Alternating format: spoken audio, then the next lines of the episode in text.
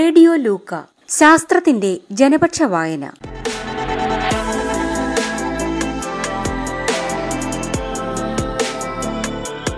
പരിഷത്ത് ഇപ്പോൾ ഒന്നും ചെയ്യുന്നില്ലേ? അധ്യാപകനും കേരള ശാസ്ത്ര സാഹിത്യ പരിഷത്തിന്റെ മുതിർന്ന പ്രവർത്തകനുമായ കെ ടി രാധാകൃഷ്ണൻ മാഷ് കവി എം എം സജീന്ദ്രനുമായി നടത്തിയ സംഭാഷണത്തിന്റെ രണ്ടാം ഭാഗം കേൾക്കാം. നമ്മൾ കുട്ടികളോട് പറയുമല്ലോ നിങ്ങൾ കൈകൊണ്ട് എന്തൊക്കെ ചെയ്യുന്നുണ്ട്? നിങ്ങൾക്ക് എന്തറിയാം? വെറുതെ പിന്നെ വായിക്കലും പഠിക്കലും മാത്രമാണോ? പ്രവർത്തിച്ച് പഠിക്കുക എന്നുള്ളതാണല്ലോ പ്രത്യേകിച്ച് ചെറിയ കുട്ടികളുടെ കാര്യം. അപ്പോൾ അതിന് പറ്റിയ ഒരു പാട്ട് ഈ അങ്കണവാടി അധ്യാപകരെ പഠിപ്പിക്കുമ്പോഴാണ് നമ്മളെ എനിക്കപ്പോഴും അറിയില്ല അത് ആരാ എഴുതിയെന്ന്. ഒലപ്പിപ്പി വിളിക്കാമോ? ഒലപ്പന്തു ചമയ്ക്കാമോ? കടലാസൊരു കപ്പൽ ചമച്ചതിൽ ഏറിപ്പോകാമോ? മരത്തിലേറാൻ അറിയാമോ ഊഞ്ഞാലിട്ടതിലാടാമോ? എത്താക്കൊമ്പത്താടും മാങ്കനി എറിഞ്ഞു വീഴ്ത്താമോ? ഒലപ്പിപ്പി വിളിക്കാമോ? ഒലപ്പന്തു ചമയ്ക്കാമോ? കടലാസൊരു കപ്പൽ ചമച്ചതിൽ ഏറിപ്പോകാമോ? കുളത്തിൽ നീന്താൻ അറിയാമോ മുങ്ങാങ്കുഴിയിട്ടിടാമോ? ഇടിച്ചു നീന്തി മറുകരയെത്തും. മിടുക്കിയാരുണ്ട്? മിടുക്കനാരുണ്ട്? ഒലപ്പിപ്പി വിളിക്കാമോ? ഒലപ്പന്തു ചമയ്ക്കാമോ? കടലാസൊരു കപ്പൽ ചമച്ചതിൽ ഏറിപ്പോകാമോ? ഓല കൊണ്ടൊരു പിപ്പി ഓലപ്പിപ്പി. ഓല കൊണ്ടൊരു പന്ത് ഓലപ്പന്ത് ഓല കൊണ്ടൊരു പായ ഓലപ്പായ ഓല കൊണ്ടൊരു പാമ്പ് ഓലപ്പാമ്പ് ഓലപ്പിപ്പി ഓലപ്പന്ത് ഓലപ്പായ ഓലപ്പാമ്പ് ഓലപ്പിപ്പി വിളിക്കാമോ എന്ന പാട്ട്. അപ്പോൾ അത് ഞാൻ അതിനുശേഷം എത്ര സ്ഥലത്താണ് പാടിയത്? ടീച്ചേഴ്സും കുട്ടികളൊക്കെ ആ പാട്ട് പാടുക എനിക്കിപ്പോഴും അറിയില്ല ആ പാട്ടാരാ എഴുതിയെന്ന്. ഞാനൊരു ടൂണം കൊടുത്തതാ. വേണമെങ്കിൽ ഒരു രാഷ്ട്രീയത്തിലേക്കൊക്കെ പോകുന്ന ഒരു സോഷ്യലിസ്റ്റ് പ്രവർത്തകൻ അങ്ങനെയൊക്കെ പോകാമായിരുന്ന ഒരു പശ്ചാത്തലത്തിൽ നിന്ന് വരുന്നു. പരിഷത്ത് തലയിൽ കയറിയപ്പോൾ പരിഷത്ത് തന്നെ പ്രധാനപ്പെട്ട ഒരു പ്രവർത്തന മേഖലയായിട്ട് മാറുകയും പിന്നീടുള്ള ജീവിതത്തിലുടനീളം അതിന്റെ ഫസ്റ്റ് പ്രയോറിറ്റി പരിഷത്തായിട്ട് മാറുകയും ചെയ്തു. അങ്ങനെയുള്ള കുറേ ആളുകളെ ആ തലമുറയിൽ നമുക്ക് കെ ടി ആറിന്റെ ശേഷവും കെ ടി ആറിന് മുമ്പായിട്ട് കുറച്ച് ആളുകളെങ്കിലും നമുക്ക് കാണാൻ പറ്റും. പുതിയ കാലത്ത് ഇങ്ങനെ ആളുകൾക്ക് നിൽക്കാൻ പറ്റാതെ വരുന്നത് പരിഷത്ത് തലേ കയറുന്നില്ല എന്നുള്ളത്. പരിഷത്തിന്റെ പ്രവർത്തകരായിട്ട് വരുന്നു സജീവമായിട്ട് വരുന്നു. അവരൊരു പക്ഷേ നല്ല മിടുക്കന്മാരായിട്ടുള്ള പ്രവർത്തകന്മാരായിട്ട് വരുന്നു. എന്തെങ്കിലും മേത്തില്ല. ഉടനെ നമ്മൾ പിന്നെ കാണുന്നത് വേറെ ഏതെങ്കിലും ഒരു രാഷ്ട്രീയ പാർട്ടിയുടെയോ അല്ലെങ്കിൽ ഒരു ബഹുജന സംഘടനയോ വേറെ ഏതെങ്കിലും ഒരു മേഖലയിലേക്ക് അവർ മാറി പോയിട്ട് അവരുടെ പ്രവർത്തന മേഖല പ്രധാനമായിട്ട് അതായിട്ട് മാറി കാണുകയും ചെയ്യുന്നു. ഇതിനെങ്ങനെ കെ ടി ആർ എങ്ങനെ നോക്കി കാണുന്നു അത് വലിയ മാറ്റങ്ങളാണ് നമ്മളെ സമൂഹത്തിൽ സംഭവിച്ചുകൊണ്ടിരിക്കുന്നത്. പ്രത്യേകിച്ച് തൊണ്ണൂറുകൾക്ക് ശേഷം തൊണ്ണൂറല്ല അതിന്റെ മുമ്പേ തുടങ്ങിയിട്ടുണ്ട് എൺപതുകളുടെ ആരംഭം മുതൽ തുടങ്ങിയിട്ടുണ്ട്.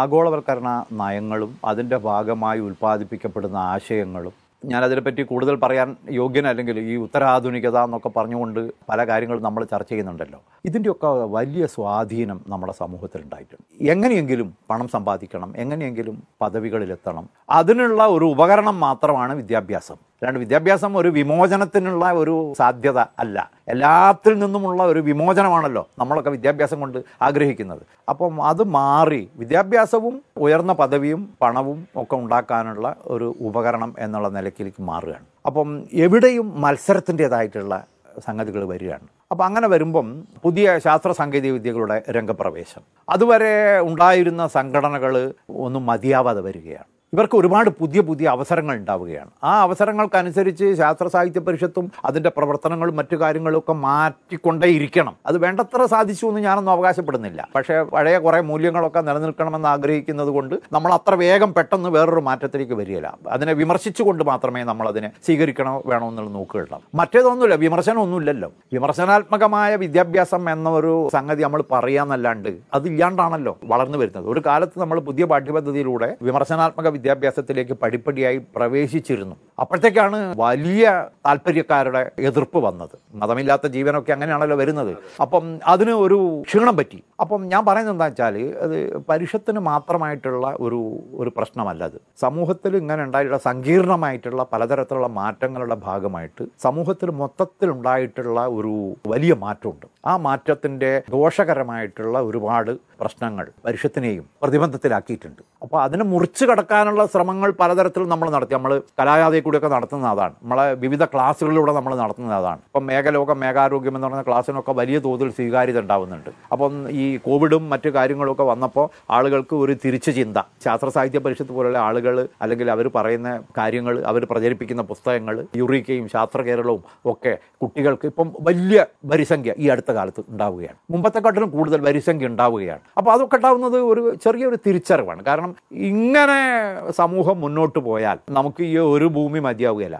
ഉപഭോഗാസക്തമായിട്ടുള്ള ഒരു സംഗതിന്റെ അകത്ത് എവിടെ നിന്നും വാരിക്കൂട്ടുന്ന ഒരു ഇതിന്റെ അകത്തേക്ക് ഇന്നത്തെ ഇത് പോരാ. അതിനെക്കാട്ട് എത്രയോ ഇരട്ടി വേണമെന്നുള്ള ഒരു എങ്ങോട്ടൊന്നില്ലാത്ത മനുഷ്യന്റെ ഒരു പോക്ക്. അത് കാലാവസ്ഥാ വ്യതിയാനം അതിന്റെ പ്രതിഫലനം അതിന്റെ അകത്തൂടെ ഉണ്ടാവുന്നുണ്ട്. അത് വ്യക്തിപരമായിട്ട് ഏതെങ്കിലും മനുഷ്യന്മാരെ അല്ലെങ്കിലും മൊത്തത്തിൽ ഉണ്ടാവുമ്പം അത് ഉണ്ടാവുന്നു. അടിക്കടി ദുരന്തങ്ങൾ ഉണ്ടാവുന്നു. അപ്പം ഈ മനുഷ്യജീവിതത്തിന്റെ ആത്യന്തികമായ ഒരു ലക്ഷ്യം എന്താണെന്നുള്ളതിനെ പറ്റി ഏതൊരു മനുഷ്യനെ കൊണ്ടും ചിന്തിപ്പിക്കുന്നുണ്ട് ഇതൊക്കെ. കുറേ സമ്പത്ത് ഉണ്ടാക്കുകയും കുറേ വലിയ കെട്ടിടങ്ങൾ ഉണ്ടാക്കുകയും ഉയർന്ന കുറേ ജീവിത സൗകര്യങ്ങൾ ഉണ്ടാക്കലും മാത്രമല്ല സന്തോഷത്തോടുകൂടി ജീവിക്കണ്ടേ ആരോഗ്യത്തോടുകൂടി ജീവിക്കണ്ടേ? അപ്പോൾ അതിനു വേണ്ടി ഒരാണ് ഒരു തിരിച്ചറിവ് പതുക്കെ പതുക്കെ ഉണ്ടാവുന്നത്. ആ തിരിച്ചറിവിനെ ശക്തിപ്പെടുത്തുമ്പോൾ ഉറപ്പാണ് ശാസ്ത്ര സാഹിത്യ പരിഷത്തിനൊക്കെ ഇന്ന് നിങ്ങളൊക്കെ ചൂണ്ടിക്കാണിച്ച ശരിയായിട്ടുള്ള സംശയങ്ങളുണ്ടല്ലോ അതൊക്കെ പരിഹരിച്ച് മുന്നോട്ട് പോകാൻ സാധിക്കും. അതിനനുസരിച്ചിട്ടുള്ള പഠനവും പ്രവർത്തനങ്ങളും പുതിയ ചെറുപ്പക്കാരെ യുവതി യുവാക്കന്മാരെയൊക്കെ അവർ നമ്മൾ തമ്മിൽ ഒരു ഗ്യാപ്പ് ഉണ്ട് ഇപ്പോൾ എന്ത് പറഞ്ഞാലും ആ ഗ്യാപ്പൊക്കെ ഇല്ലാത്ത തരത്തിൽ അവരെ പുതിയ രംഗത്തേക്ക് കൊണ്ടുവന്ന്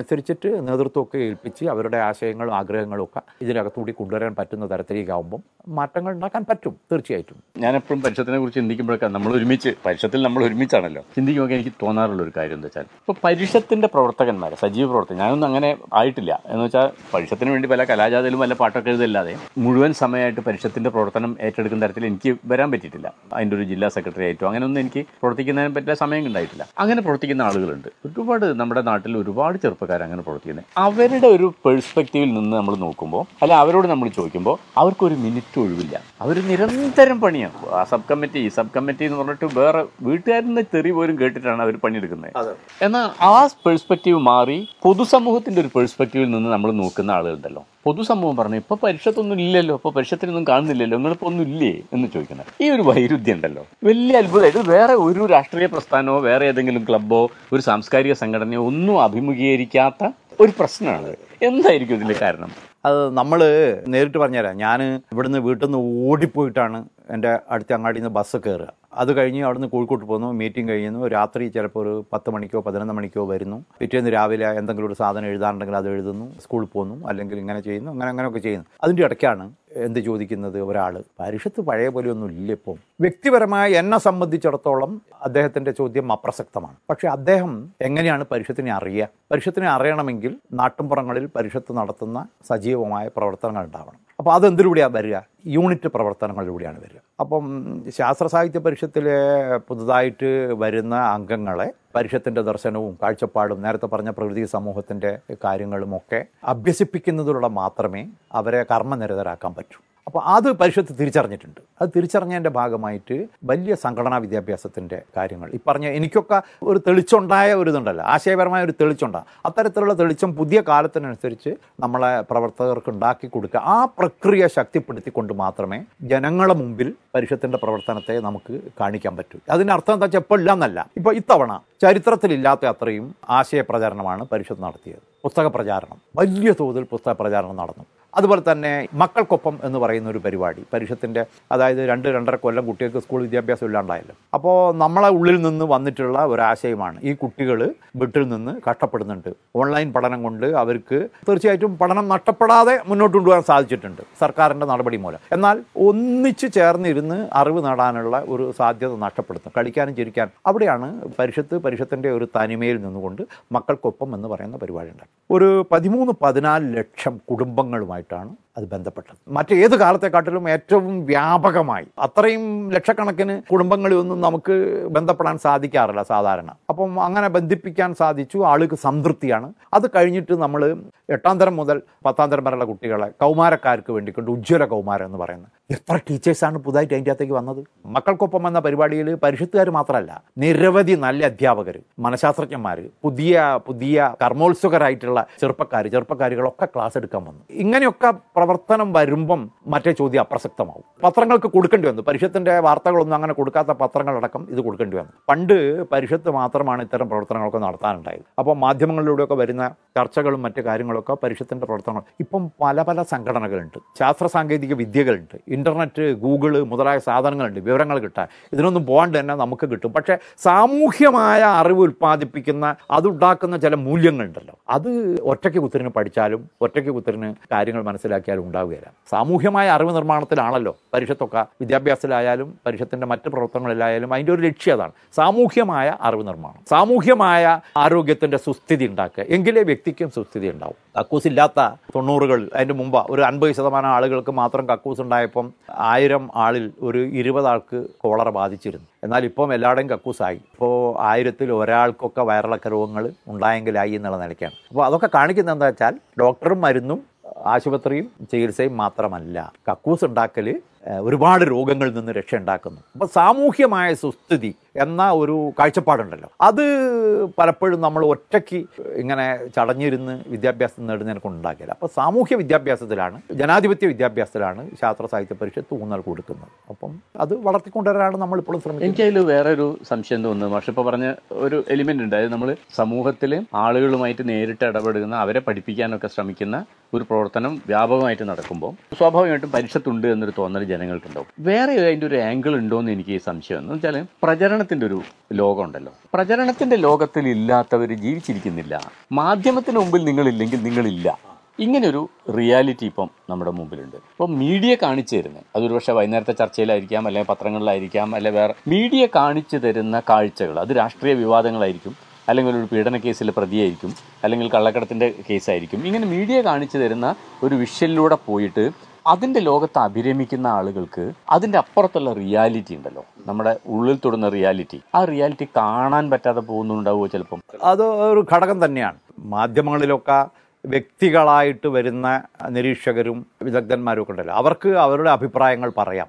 ഒരു പ്രയാസമില്ല അവർക്ക് വേറെ ആരോടും അതിന് സമാധാനം പറയേണ്ടതില്ല.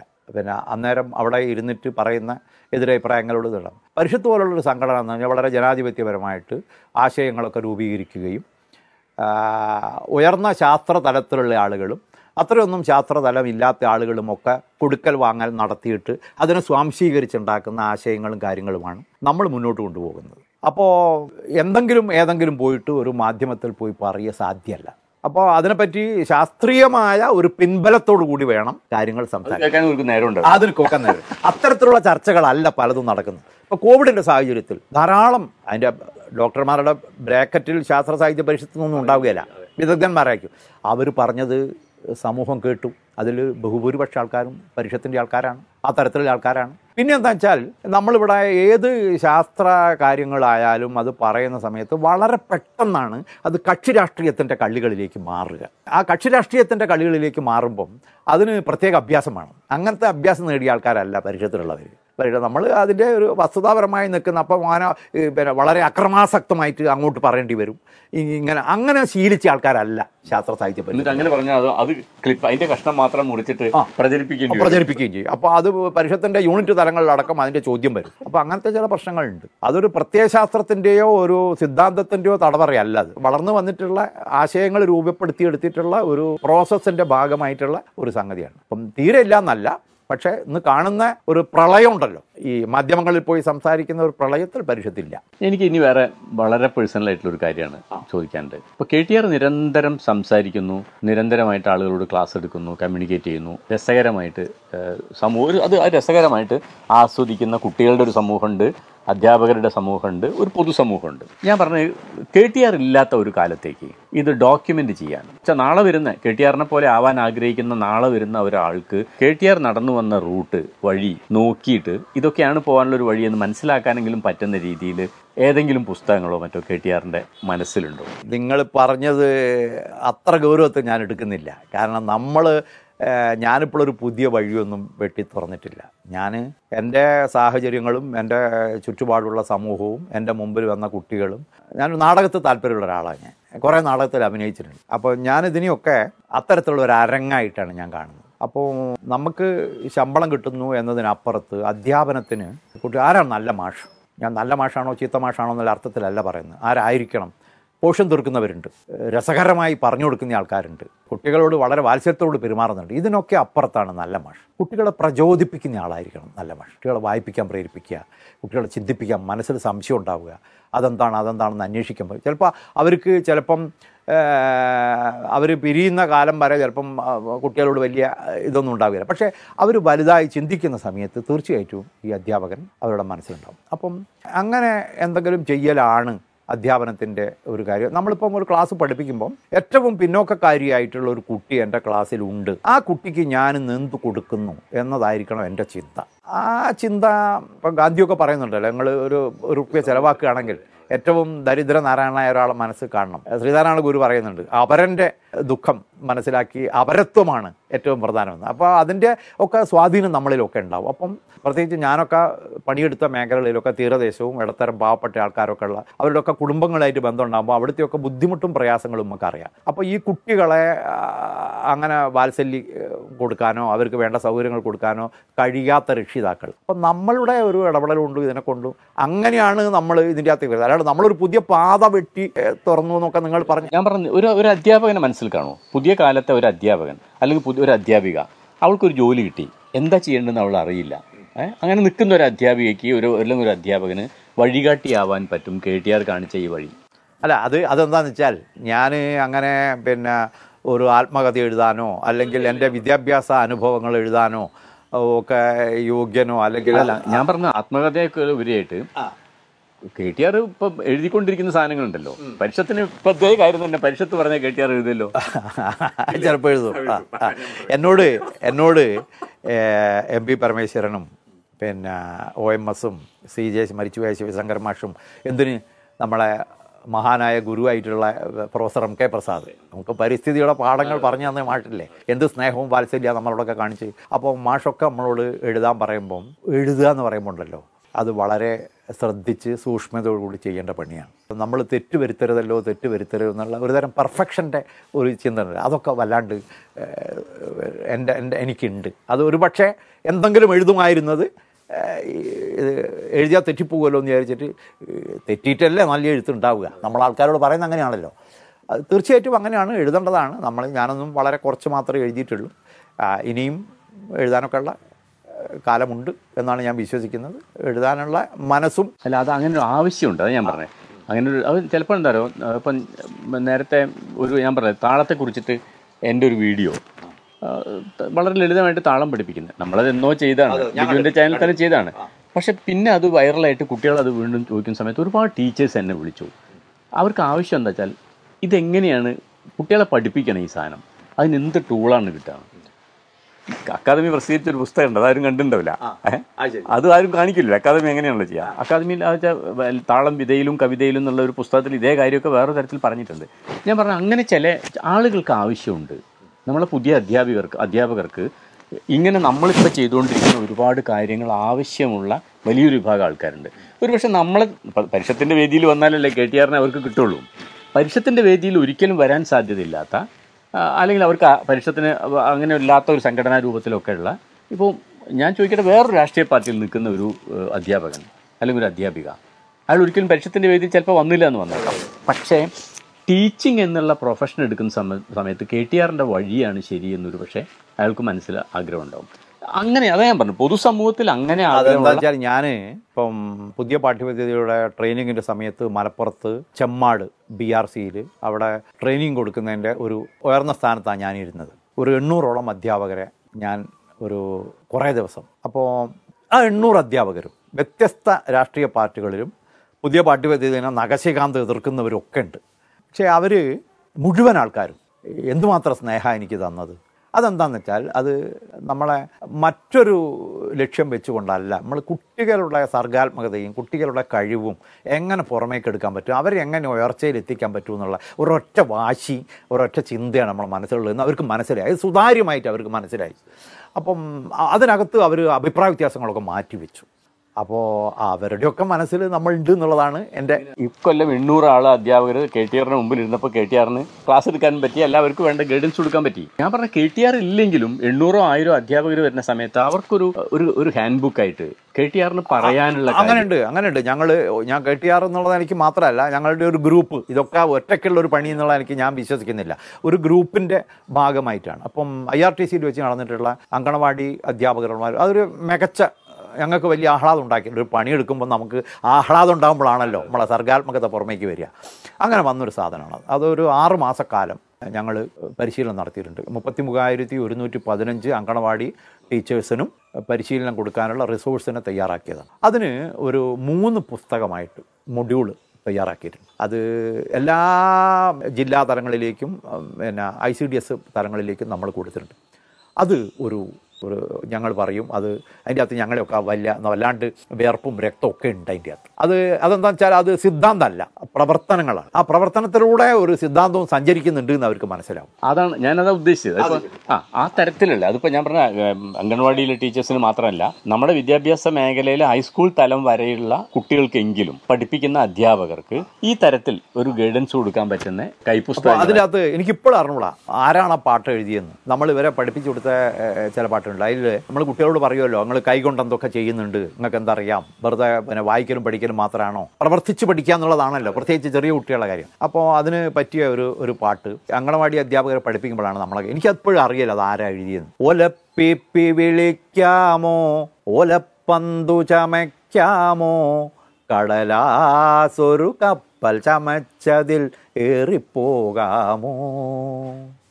മരത്തിലേറാനറിയാമോ? ഊഞ്ഞാലിട്ടതിലാടാമോ? എത്താക്കൊമ്പത്താടും മാങ്കനി എറിഞ്ഞു വീഴ്ത്താമോ?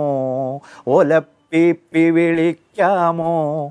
ഒലപ്പന്തു ചമയ്ക്കാമോ? കടലാസൊരു കപ്പൽ ചമച്ചതിൽ ഏറിപ്പോകാമോ? കുളത്തിൽ നീന്താൻ അറിയാമോ മുങ്ങാങ്കുഴിയിട്ടിടാമോ ഇടിച്ചു നീന്തി മറുകരയെത്തും മിടുക്കിയാരുണ്ട്. മിടുക്കനാരുണ്ട്. ഒലപ്പിപ്പി വിളിക്കാമോ? ഒലപ്പന്തു ചമയ്ക്കാമോ? കടലാസൊരു കപ്പൽ ചമച്ചതിൽ ഏറിപ്പോകാമോ? ഓല കൊണ്ടൊരു പിപ്പി ഓലപ്പിപ്പി. ഓല കൊണ്ടൊരു പന്ത് ഓലപ്പന്ത്.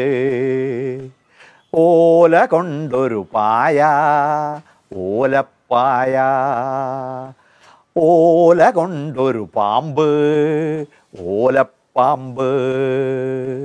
ഓലപ്പിപ്പി ഓലപ്പന്ത് ഓലപ്പായ ഓലപ്പാമ്പ്. ഓലപ്പിപ്പി വിളിക്കാമോ എന്ന പാട്ട്. അപ്പോൾ അത് ഞാൻ അതിന് ശേഷം എത്ര സ്ഥലത്താണ് പാടിയത്? ടീച്ചേഴ്സും കുട്ടികളൊക്കെ ആ പാട്ട് പാടുക. എനിക്കിപ്പോഴും അറിയില്ല ആ പാട്ടാരാ എഴുതിയെന്ന്. ഞാനൊരു ടൂണം കൊടുത്തതാ.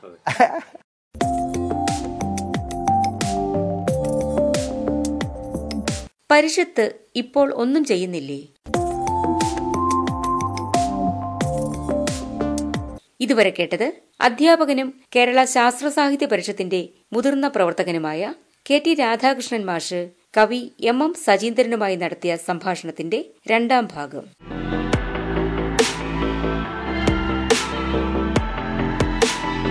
റേഡിയോ ലൂക്ക ശാസ്ത്രത്തിന്റെ ജനപക്ഷ വായന